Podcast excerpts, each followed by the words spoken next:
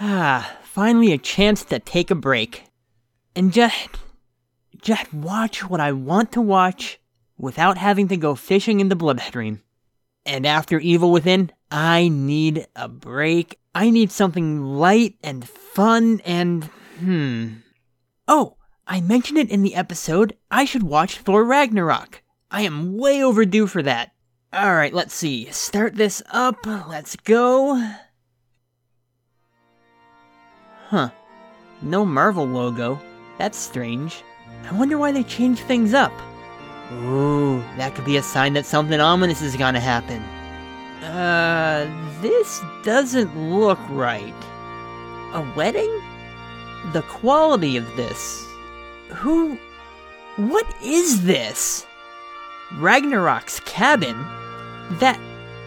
That's not what I wanted. They even spelled Ragnarok wrong. How did. Is this the work of.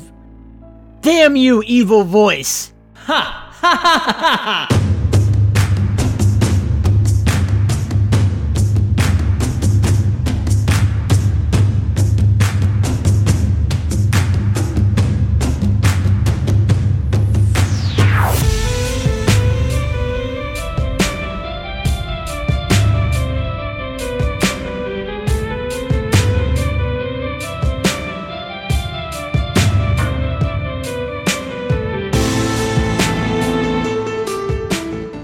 Welcome aboard, streamers. This is episode 37 of The Bloodstream, and I am your host, Jason Gray. The Bloodstream is a show where I pick something random on the streaming services like Amazon or Netflix, reel it in, see if it's any good, and give you my thoughts on it in excruciating detail.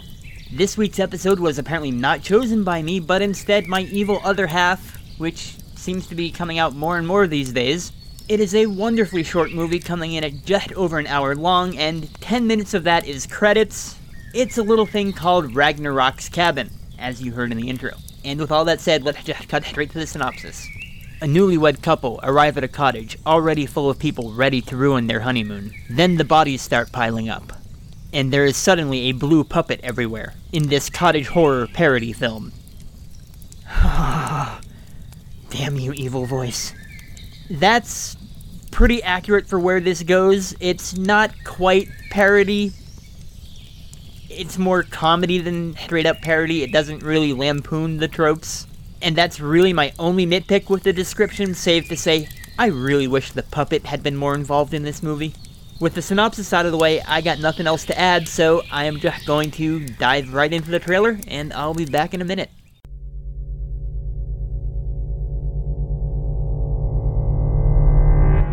We are in a scenario that is classic to every horror movie ever made. If we want to survive, we have to follow these simple rules never split up, never go into the forest. And you don't even want to know about rule number three. That's right. Let's just say to be happy that none of us are virgins.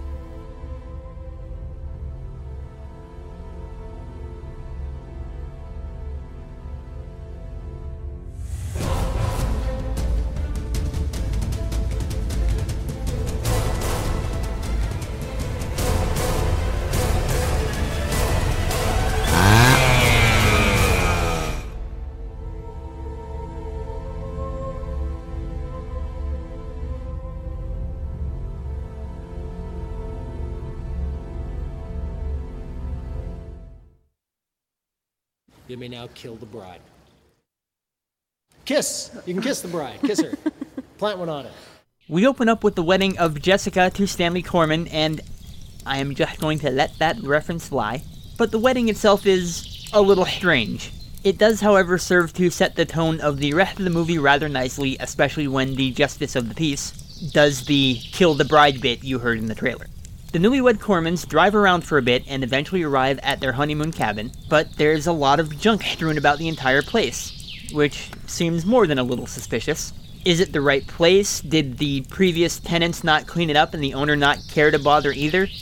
Whatever the cause of the clutter is, they decide they might as well spend a few minutes cleaning the place up, and the movie starts to slip in this low, rumbling, paranormal activity wannabe sound. And suddenly, is that blood? No, it's just ketchup. After cleaning the place up, they start making out as any newlywed couple would do. But suddenly, Jess thinks she hears something, and they get ready as some people head towards the door. A bunch of people walk in, and the newlyweds attack. They attack the people who have been renting this cabin for the last few weeks in the first clip. Who the hell are you? Who the hell are we? Who the hell are you? Man, we rented the cottage like a month ago. Yeah, well, we rented it for the week. Yeah, we've been here since two Mondays ago. How did you get here? I didn't see a car. Yeah, well, Carol forgot it was her parents' anniversary, so she had to leave to go to a party, but she's coming back. Shut up! Uh, you guys gonna have to walk. Pardon me? Eh, This is our honeymoon. Leave. Yeah, yeah, we only have a few days. And I don't want to spend it with you. Sister, we ain't going nowhere. That's right. We don't even have a car. You have a car. That's right. You guys have a car. You could go. You should go. We are not going home, right, Stan? Well, honey, baby, maybe we should. We're not going home. Well, you're not staying here. We paid for this cottage. Yeah, well, we paid first. And you know what they say finders keepers. And you know what else they say? You're an idiot. Nothing against you guys, but uh, we were here first, and I'm sorry about your honeymoon, but I'm sure when you go back in town, you can sort this all out. And who knows, you might get a free weekend out of it or something. Maybe he's right. Let's just go. We'll we'll fix this later. Can we at least stay the night? We've I've had a couple of beers. Sorry. No room. Well, you've got to have at least one small room that you can get. That's to mine. us. What about the couch? I sleep there. Listen, we'll even take the floor. I thought you said you take the couch. I have both. Oh, I get it now. I'm getting the message loud and clear. You guys are a bunch of dicks. Is the entirety of the sound for this movie recorded via the mics on the cameras used to film it? Because it sure sounds like it. With nowhere else to go, the not so happy couple head off to sleep in their car. Stanley tries to make time with his wife, and after the day she's had, and the fact that she's sleeping in a car on her honeymoon, she's basically no, nope, and I can appreciate that. They hear some wailing noise that wakes them up in the morning, and they rush back to the cabin to see what's going on. One of the dicks is missing, and someone says, and then there's that, pointing off camera, and not showing us. So yeah, great job. I'm still not sure what that is, and I've watched it three times. Stanley is all ready to leave with a big pile of nope, but now the dicks are all singing the tune of no. This stuff all started when you guys showed up, so you're not going anywhere until we figure it out. So, so forced. But suddenly someone's like, hey guys, look, is that Ross? And everyone rushes down to the docks where his body is laying. One of them blurts out, that is a whole lot of blood. And the camera pans down to Ross to show not much blood whatsoever. They roll Ross over and he's alive! And in his own words, Ross tells us what happened the night before in the next clip. You guys were all in bed. I was having a dream. I had to piss, but I tripped and fell down. Oh, fuck.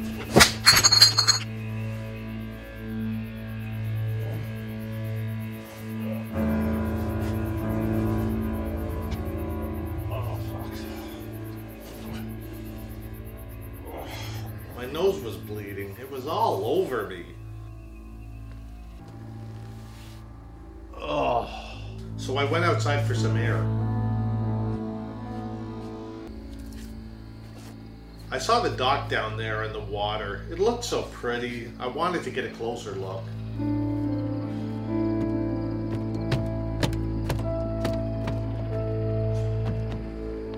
Oh, I came down here and figured I'd wash my face off too.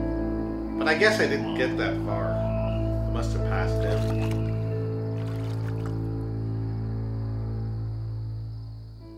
And then you people showed up. With a paddle. Or he would tell us what's going on if the guy banging on the piano would stop. One of the dicks wanders off to do some bird watching, when all of a sudden the cameraman rushes her and she screams. We get introduced to another random couple, hello random people, as they're canoeing around in the lake and they come to shore. They see the killer off in the brush doing his thing, and since they're a bit lost, they ask him for directions. Apparently not one to let an opportunity pass him by, The killer rushes them and adds them to his body count. Goodbye, random people! The canoe floats its way down the lake to our group of dicks, and because this exchange is too hilarious not to share, have another clip. Tyler! You'll never guess what I found down at the dock. What? Doc, just come on. Let's go. What the hell's going on? It's a canoe. It's a free one. I found it floating just by the shore there. So why'd you drag me down here? I figured you'd want to take it for a spin. And? You're the only one I know who can fit the free life jackets. It's full of blood. I may have rubbed it on some of Ross's blood. Come on, wash it off and let's take it for a go. Canoe appears out of nowhere with two bloody life jackets, and you think I'm the one to take it for a spin? I'm flattered. I have a funny feeling about those two, Stan and Jess. What do you mean? Well, for one, they showed up with barely anything but with the clothes on their backs. Was she planning on wearing her wedding dress all weekend? It's their honeymoon. I figured she wasn't planning on wearing anything. And they knew each other for what, a few weeks? And then they got married? That's just wrong. Clearly, you've never made an impulsive, spur of the moment decision in your life. That's not true. I once ordered a fish burger when I really just wanted a cheeseburger. Good comparison. Biggest regret of my life. It was horrible. Sounds like a nightmare. I wish I could go back. My my point is love can make you do crazy things and you never know when that's going to happen. Hey, I got one! Oh. Back at the cabin, everyone's playing some card games to kill some time until Jess is done with that, and as she's heading off, she gets fed up with one of the other girls, slaps her in the face, and the pair of them get into a catfight. And like this is straight out of Dynasty, all the guys just stand there and watch the fight go on. And then they start to fantasize about, well, what if they were younger and hotter? Zuh. On the one hand, I'm questioning, does an hour long movie really need this kind of padding? But on the other hand, it kinda goes some amazing places. Like while the two younger fantasy versions of the girls start rolling around in the dirt, one rolls over and grabs a chainsaw. The other rolls over and grabs a weed whacker. This is one trippy, if pointless, fantasy. Things escalate in the fantasy until the two women pull out cans of whipped cream to attack each other with, and that's when Jess puts a halt to the fantasy and the actual fight because she's lactose intolerant. Stan has suddenly gone missing, but they find his favorite blue puppet that he's had since he was a kid, and he would never leave that behind. Bebo, hungry. No, not you. Skadoot. Later on, Ross is hanging out around the campfire toasting some marshmallows because that's what you do when a bunch of your friends have gone missing. Because that's what you do when a bunch of your friends and the guy that crashed your cabin has gone missing. He's just about ready to turn in for the night, though, when he says, Ah, one more won't kill me. Which is when the killer rolls up to prove him wrong, grabs him from behind, and shoves that last marshmallow down his throat, choking him. The next day, everyone decides, you know what? We really ought to go out and see if we can find the girl who went bird watching. And at the time she went missing, I didn't mention she was deaf, but I mention it now. Because one of the dicks is holding his arm up in the air and signing her name furiously to call out to her. what am I watching? They decide that things are getting too weird. I hear ya on that count, friends. And they should leave the cabin. One of them pipes up, okay, I'll go get help. Why does everyone not go? Why do movies keep doing this? But fortunately, he gets to the car, it won't start, and he's not going anywhere, so it's a moot point. Also, random aside, Jess has been doing nothing the entire movie aside from washing dishes, in her wedding dress, on her honeymoon. I know you gotta give characters stuff to do when there's no action going on, but something other than washing dishes. Meanwhile, I guess it's time to wheel out the trope of hey, let's bring in a few more random characters because we're getting a little bit light on people to kill at this point. So we've got another carload of random people driving up the hill, but they crash into a tree on their way up. Back at the cabin, the survivors decide they need to make sure the house is secure, and while they're checking everything out, they find a bag with a sword in it, which is random, they assume must be the killer's, despite no one having died by a sword so far. And no one lays claim to it, no one ever does, it's never explained. That's the movie for you. Paranoia suddenly and randomly sets in. They grab Jess, once again running with the this all happened when you guys showed up here, tie her down to a chair, and the other girl that she got into a fight with earlier finds the absolute hugest gun possible, and it is positively a hand cannon. Now that the bride is secured, two of the dicks wander off so they can make out somewhere and randomly stumble upon Ross's dead body. Are you sure he's dead? You fell for it the last time. So once again, they decide they gotta get out of there, they untie Jess, head to the car to take her to the authorities and let them sort this out, and did everyone just forget that not five minutes ago the car was not running? What's the point of this? Of course, they get to the car, it doesn't run, and discover the battery is missing. That's when the people from the car crash come limping into the plot. The killer bursts back onto the scene with a chainsaw, chases everyone back to the cabin, but one of the dicks doesn't quite make it inside in time and gets gutted with the chainsaw in the most horrible but hilarious spray of cheap pixelated blood, and it is wonderful, but so bad. Also, they are in a log cabin. He has a chainsaw used for cutting logs. This idea is not going to happen in this low budget movie because ain't nobody gonna pay for the damages if they decide to hack into someone's cabin with a chainsaw. And I highly doubt they have the budget to mock up a fake wall where the guy can cut in with matching logs. But how amazing would it be for a cabin in the woods movie to feature a guy using a chainsaw for its intended purpose and slice through the logs in the wall? But enough of me diverting to my dream movie, I have this nightmare to deal with. One of the new arrivals who also didn't get into the cabin wanders up to the killer to have a bit of a chat in the final clip. Hey, hi there! My name's Randall. What's yours? Huh? Not much for talking? Messy work, murder. and I would say, by the amount of blood you got on you, I'd say poor James here was not your first. Your second? Third? Fourth? Higher? Well, that's more like it. I know how to use one of these. Want to play a game? I'll take that. Yes. While those two are busy chatting and running around playing guns and chainsaws, brief aside, that sounds like an awesome game. The people who made it inside the cabin start to come up with a plan and decide they have to go get the battery from the crashed car and put it in the other car, while they leave the girl who was injured in the crash behind because she'll slow them down until they get everything set up. While everyone is gone, Randall and the killer wander inside because those two haven't managed to kill each other yet. The killer grabs the injured girl, starts to strangle her. Randall punches the killer in the hoodie, and just as the girl is gratefully hugging him, he grins maniacally and says, Start running! What? Why? What is.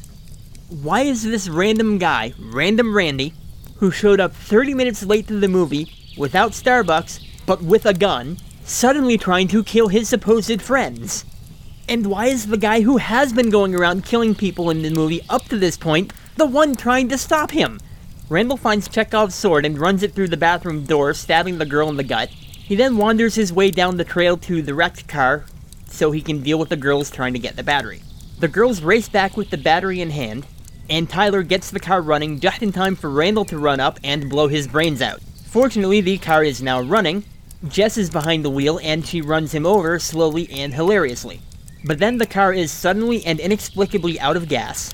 The killer shows up, and Jess exits the car. The girls in the back seat can't get out because the car has child safety locks and the doors are power windows, and neither of them is bright enough to climb into the front of the car. The missus runs off with the car's cigarette lighter, hugs the killer, removes his hoodie, and of course it's Stan who disappeared ages ago. She drops the lighter in what I presume is a trail of gasoline, and the car hilariously explodes into a Compton CGI fire that almost engulfs the newlyweds themselves.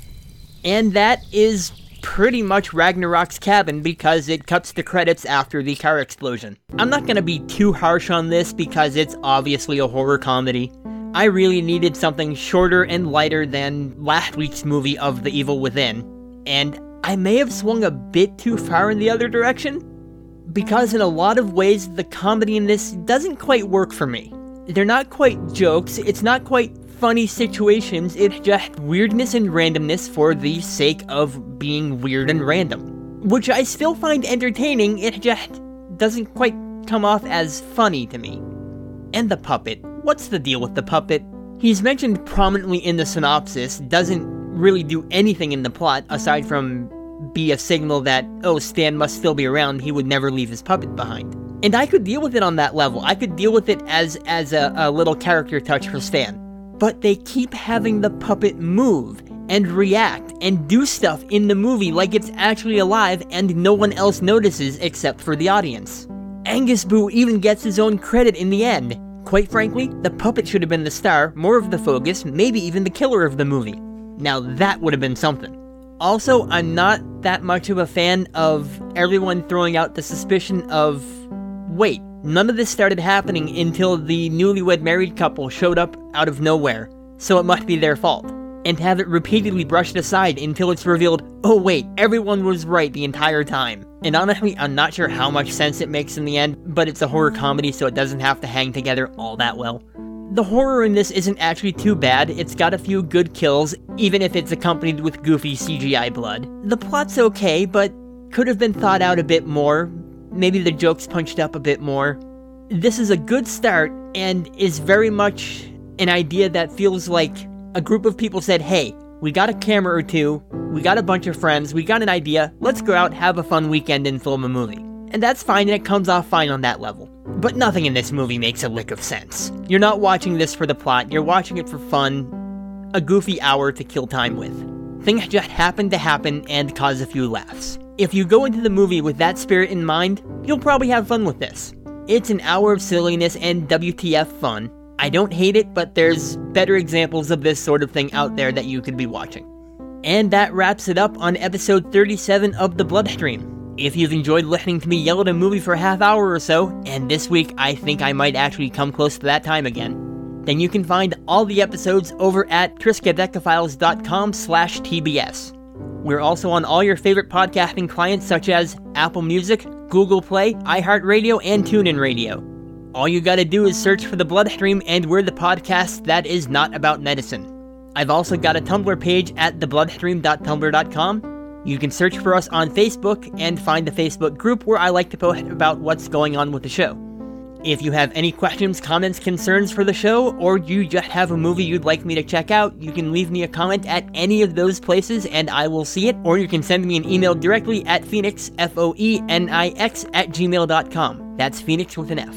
So once again, I'd like to thank you for listening, and I will leave you with these words of wisdom. When you make reservations at a romantic cabin getaway, always make sure it's not been double booked. You will either spend the weekend in a horror movie or a Hallmark Christmas movie. Take care and keep streaming.